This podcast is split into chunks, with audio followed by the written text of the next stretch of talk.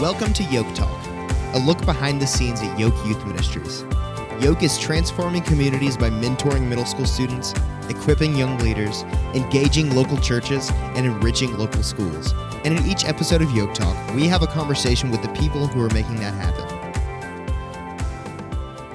Hello, Yoke family. Thank you for joining us for another episode of Yoke Talk. This is Jonathan, and uh, we are here uh, in the studios today with uh, another Yoke alumni. Um, all this month, we've been talking with uh, Yoke alumni, checking in with them and seeing where uh, their path has taken them. And today, uh, we're talking with um, a name that might be familiar to some of you. we're talking with Mr. Steve Diggs. How are you, Steve? I'm doing well, Jonathan, and it's a real joy to be with you today. Love Yoke and love your leadership, so thanks for the privilege. Well, we love, uh, we love, I guess I'll give it away here a little bit. We love what you're doing at Emerald, and uh, we, you know, of course, obviously try to partner with you guys in any way that we can, and just really excited about the way that God has been blessing your ministry. Uh, so why don't you just tell us a little bit about yourself and uh, what you do there with the Emerald Youth Foundation for those that might not be as familiar with you?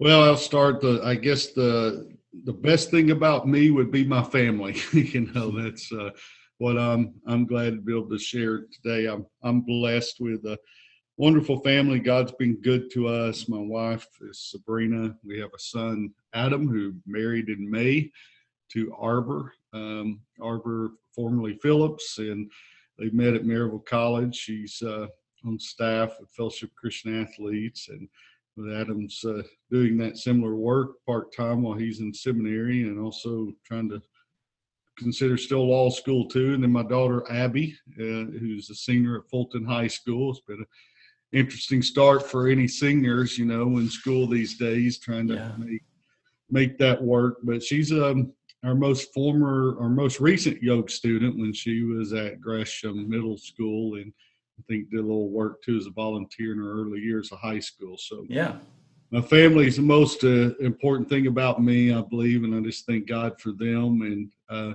we've lived in the city now, uh, well, they all of their life, and uh, my wife and I moved into uh, the Oakwood neighborhood in 1991, shortly after we began the ministry uh, with Emerald. So I love being in Knoxville.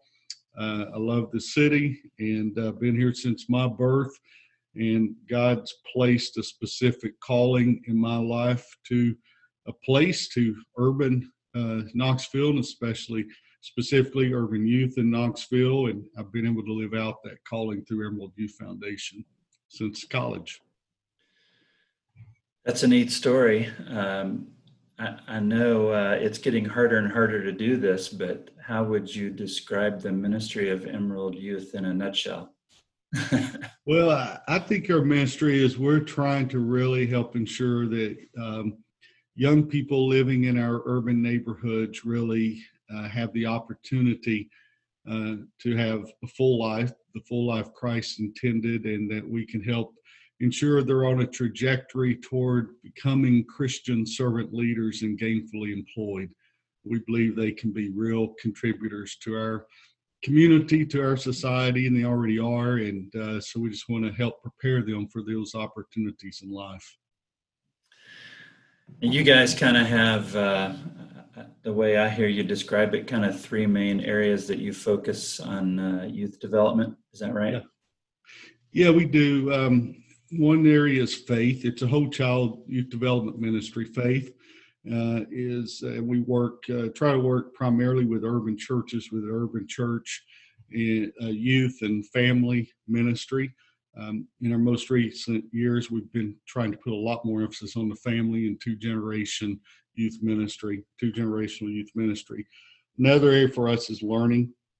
And so we provide some education initiatives outside the school day as well as we we launched uh, Knox County's first and only charter school in the area, K through 8 charter school. Health is the third area. We primarily focus on urban youth sports and also trying to help ensure better access to health care. Um, and uh, most uh, promising for us in that arena right now is a partnership with Cherokee Health in Lonsdale, uh, providing uh, services to families, Lonsdale and the surrounding community. We hope to see that replicated more across the city. Um, but it all ties in trying to help going back to all of our work, trying to ensure we have young people becoming promising godly leaders for our city. That's great. How has um, uh, the COVID pandemic uh, kind of affected what you do there at after school programs? Yeah, everything's been modified, but um, the kind of work that we do and the people we serve from day one, even with the shelter in place, we continued some level of work, some in person, some remote, a lot of remote work with young people, trying to keep these streams of faith, learning, and health going um, mm-hmm. since March. But beginning in the summer, we were able to roll out uh, all of our initiatives. Uh, once again, they're modified. Um, we're not at full capacity probably at this point compared to last year, but we're seeing a majority of our young people uh, heading back and engaging in person. Again, a modified version. Uh, it's been difficult, you know, in my years of ministry, this has been unlike any other of trying to make decisions that are both really good for the child and the young person and safe for our volunteers and our staff. And balancing that during this season has just been a significant leadership challenge. And i've not found a book anywhere that can tell me how to do that well. So no. word of god you know and just trusting him. Because you couldn't shut down during this season. I mean sure. we had to keep serving young people um, COVID, no question, was the big issue and big issue of concern, but there's other issues of concern uh, when children are locked down and not having any outlets in their life, you know, out in the community. So God's been good to us and protected most our people and and we've had very few COVID cases in all of our work. That's great. Uh, tell us about your experience with yoke. You've already alluded to it a little bit uh, with your daughter Abby, but I think it goes deeper than that. Yeah, when I came out of Maryville College, um, I don't know how the introduction was made, but shortly after graduating and beginning ministry in the city, um, I became a yoke folk yoke leader myself at what was then Christenberry Middle School. Hmm. And uh, I was really fortunate. That was in the late 80s. Yeah. Um, and when I began, I got a couple years into it, uh, at least uh, before my Emerald Youth Ministries took me away. But um, I served under a great brother, the late Rick Wise. So mm. I'm sure there's many people that if they're Yoke alum, alumni listening, they know who Rick Wise is, right? Yeah, absolutely. And uh, so that was a real treat for me. And through Yoke and through Rick, and what I learned early on was really an introduction to relational youth ministry, and uh, just thoroughly enjoyed it. And then I was fortunate too of not even just serving with Rick and other great team leaders, uh, but John Coatney um, for some reason took me under his wing and personally discipled me. And uh, of course the founder of yoke youth ministry in helen. But right. so I, I had a really good journey with yoke and it means a lot to me today. What uh, how, how would you say uh, that yoke kind of uh, prepared you or equipped you for what you're doing today with uh, emerald youth foundation yeah, I think one is is the the neighborhood I was able to serve was the first neighborhood that I was called to an urban ministry.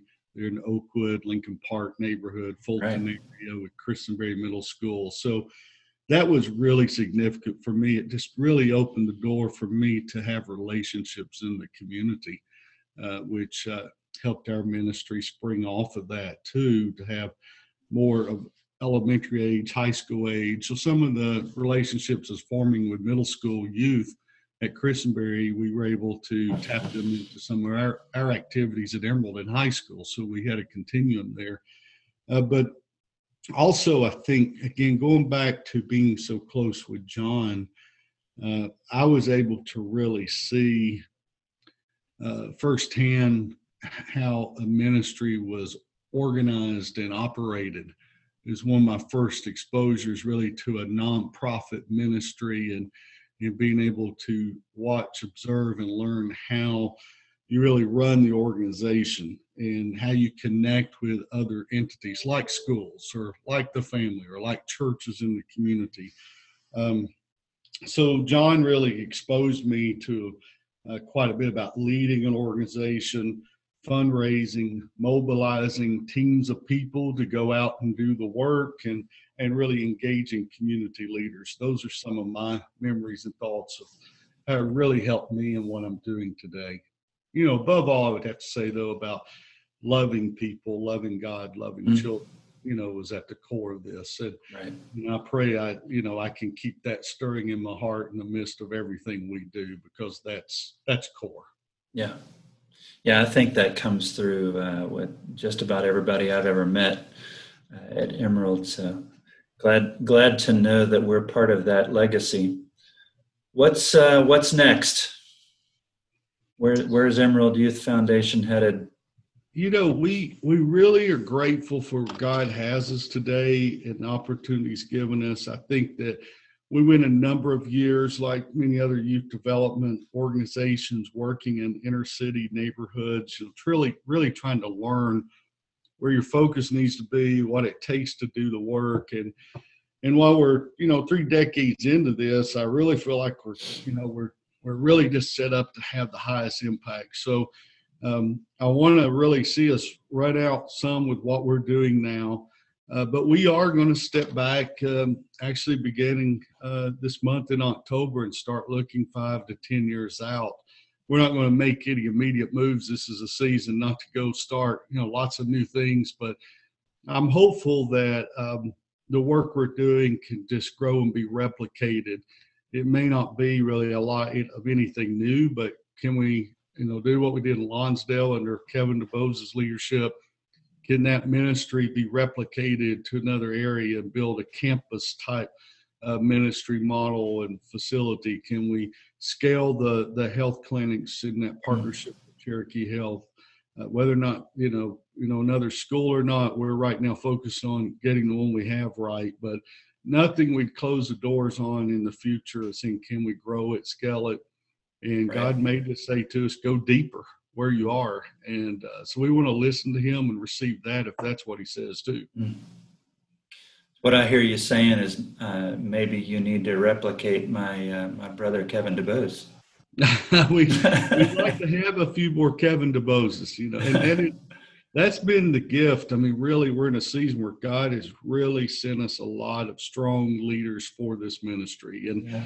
and I'm in a situation where I can really step you know, to the side and get out of their way and try to help fan the flame and encourage them on. And um, and that that's been a real sweet experience for me to know we've got the kind of people with calling, heart, talent, acumen, you know. And most of the time, I'm in the way, Jonathan.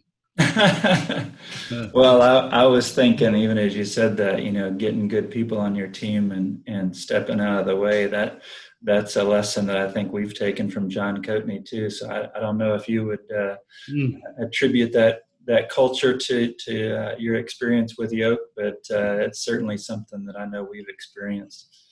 Steve, yeah. thank you for uh, thank you for joining us. Uh, we're we're glad to have you as part of uh, our Knoxville community. We're certainly thankful to have you as a, a partner in in the ministry and uh, we thank you for joining us for the podcast today.